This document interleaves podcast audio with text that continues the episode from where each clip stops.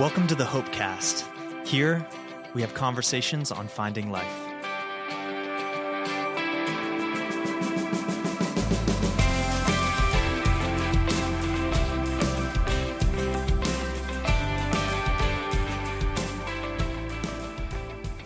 Welcome to the Hopecast.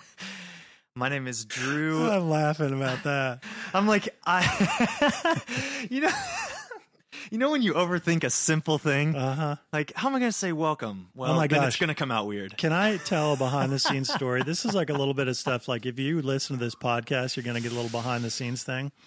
Okay. You said when you overthink a simple thing. Yeah. Okay.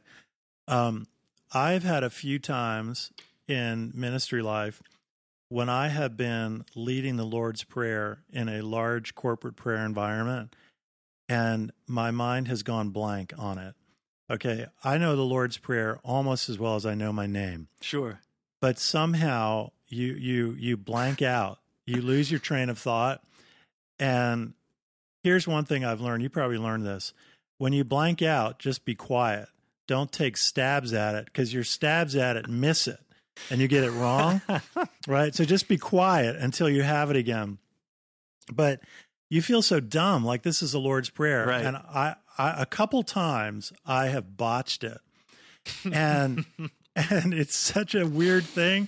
It's like having the yips in golf. Now I'm nervous about it.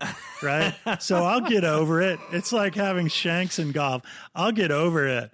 But once you've done it, you start thinking, okay, our Father who art in heaven, forgive us our bread as we sin against each other. And you're like, oh no, oh no, I can feel it slipping. Oh, no. I can feel it slipping. And it literally, I mean, I know it like I know my name.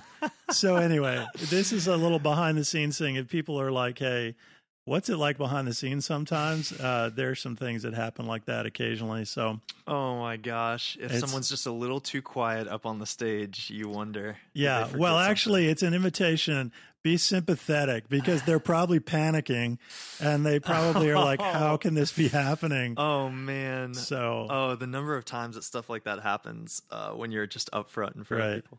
so oh. years ago, I heard somebody say, you know, the difference between an expert and an amateur.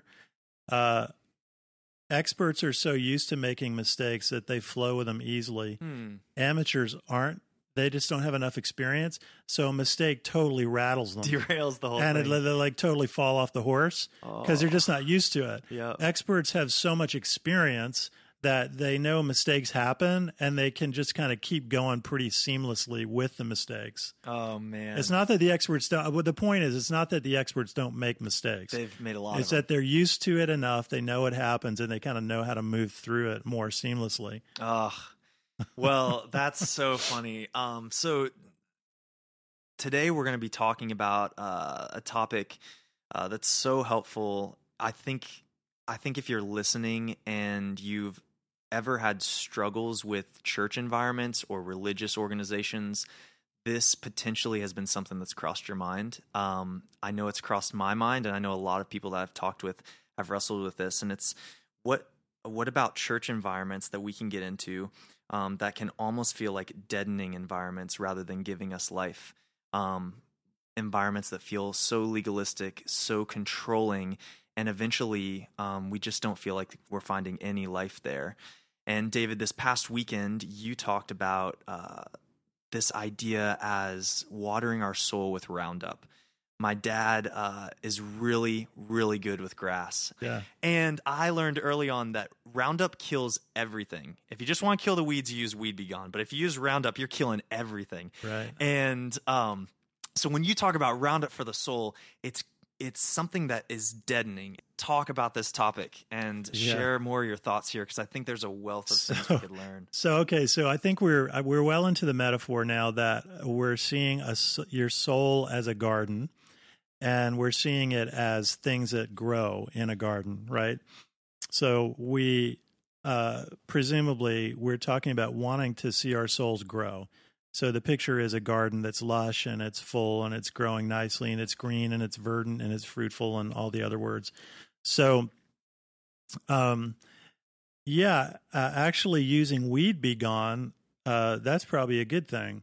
We'd like to get rid of the weeds in our soul. hmm Um, but to pick up on the way you're saying it, let's say you have, uh, we have this green watering can at our house, right? Because it's in our backyard. And if we've got stuff we're watering, uh, sometimes we fill it with water and we end up using half of it. But Sure. it's like a two gallon, three gallon watering can. Yep. So there may be a gallon in it. Yep. Let's just say you had this green plastic watering can. Let's say you had two of them. Okay. Now, I know the metaphor doesn't work, but people will understand. Let's say you had Roundup in one of them and you had Weed B Gon in the other, but you hadn't actually labeled the watering cans. Hmm.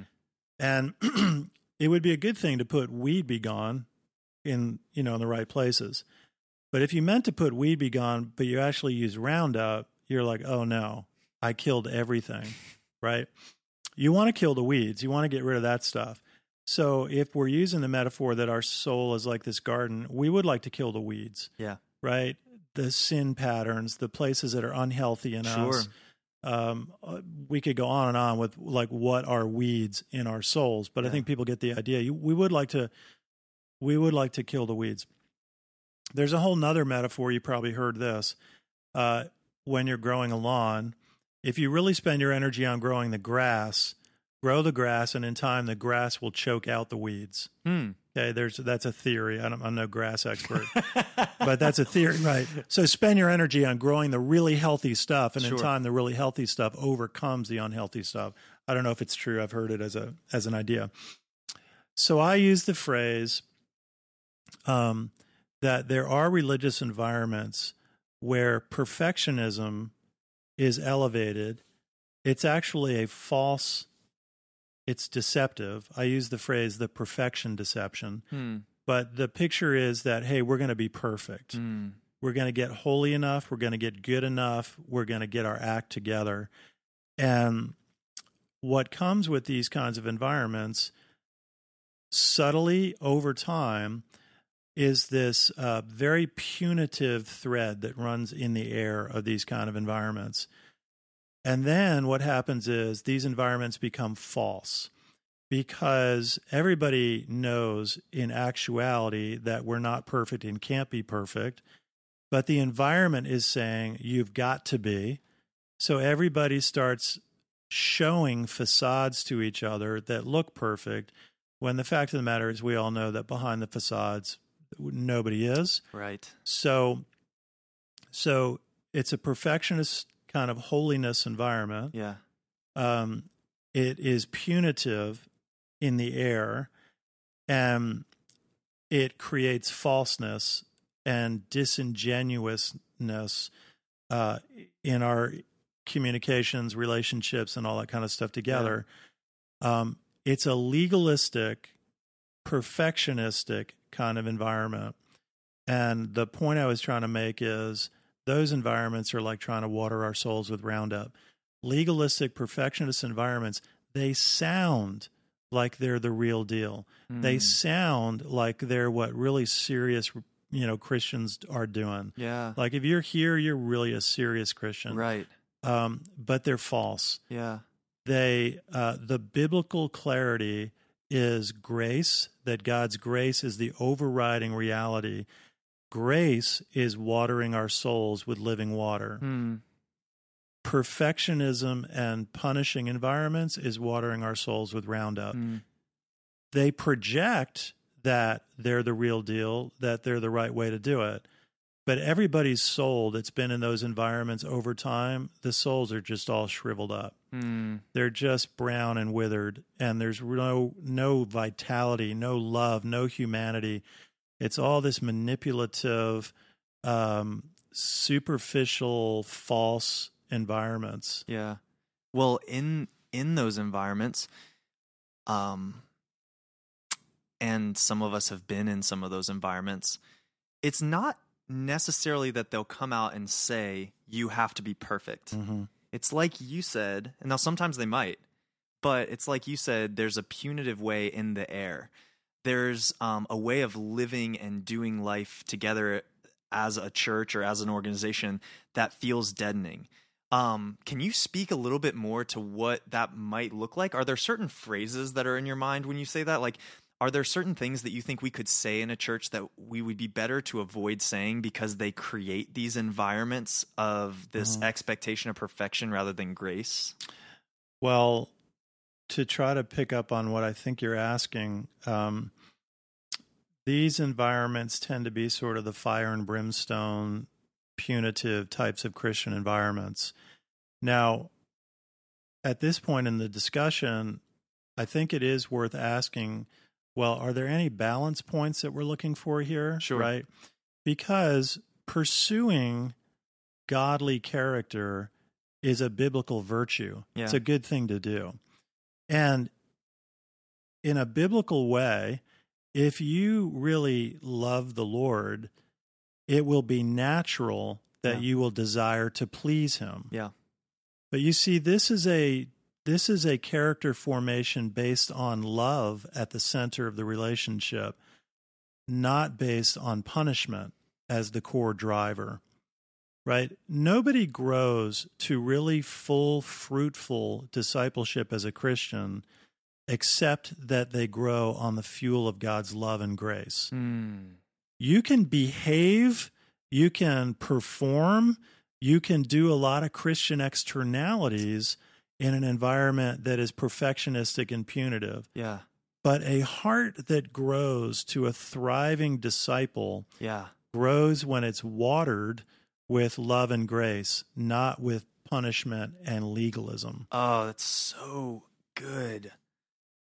So, so Ah. a church that is peddling punishment and legalism um, is is defeating itself. It, it's actually getting the exact results it doesn't want to get. Hmm.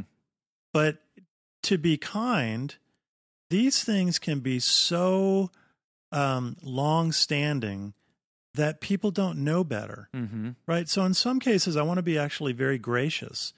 You could go into environments like this, and the people that are in leadership, they may not know any different. Hmm. It may just be what their grandparents taught their parents, who taught them, and it's all they've ever known. Right. So I want to be kind uh, in sort of this, right? Absolutely. And I want to be kind in general with respect to the church and different churches. But it is it is God's love and grace, yes, along with His truth, where our souls really grow. Hmm. Not not in environments that are legalistic and punitive. They they create false environments we go to church and we all know we're living some kind of strange game. We're living some kind of external facade that we all know isn't true. Then we start actually feeling false to ourselves, Right. But we're not exactly sure why and what's going on there. And it, all those feelings I'm just talking about, Yeah. they're like watching a green plant start Mm. turning brown. Hmm. They're like watching it begin to wilt. A, a plant doesn't have words to describe that its photosynthetic process is declining. Yeah. It just begins to slowly wilt. That's what happens to souls in these kinds of environments. But again, I'm I'm nervous that some people are going to say, "So you're just saying you can just do whatever you want; it doesn't matter." No, no, no, No. I'm talking about a, a New Testament balance where the love of God has moved us to the degree that our hearts deeply desire to please Him. That will result in character formation, and yes, I'll use the word holiness that's based on love. When it's based on this punitive, manipulative environment, um, there's a falseness. It, it's a superficial externality. Okay, and it's real easy now to go to the Gospels and see Jesus talking to the Pharisees. Yes. Yep. You're like whitewashed tombs. Yep. You look good on the outside, Yep. but on the inside, you're full of dead men's bones. Wow. That's what Jesus said to these guys. Oh. You're like um, you're like utensils that are supposed to be used in the temple for holy purposes. You've cleaned the outside, so when everybody looks at them from a distance, they're shiny and silvery, but on the inside, they're full of filth. Hmm. I mean, Jesus said that kind of stuff to those religious leaders because they were missing the point. And it was all about external behavior Right. and legalism. Right. That the actual motivation for this that's going to Yeah. Mm-hmm. actually create sustainable, continuous life change is going to come from love at the core. S- sustainable gardening. Sustainable gardening. oh my gosh, it's so good. Well, and it it reminds me of Paul talks about this when he talks about the law um, in one of the letters to the Corinthians. So Paul was a New Testament writer for those of you who are listening, and if Paul, when Paul was writing, he says this about the law. He says, I wouldn't have thought about coveting if it weren't that the law told me not to covet. So I start thinking over and over again, don't covet, don't covet, don't covet. And I became the type of person that just coveted because it was always on my mind. It's that sort of concept. It's like say, it's like praying about your worries to such a degree that actually when you pray about your worries all you're doing is worrying toward God. Yes. You're just worrying in a God direction, right? So you've lost actually praying about your worries and now really what you're doing is you're calling it prayer but you're just worrying in God's direction. And and you, you've you've you've believed that you're praying but you're really not. You're just worrying in a in a God direction and it's roundup. and it's round up for your soul. Oh my gosh. All All right. right. Well, We're thanks, out of David. time, Thank Drew. you guys. We'll talk to you guys next time. Hopecast is a ministry of Hope Church in Richmond, Virginia. You can find us online at www.hopecentral.com.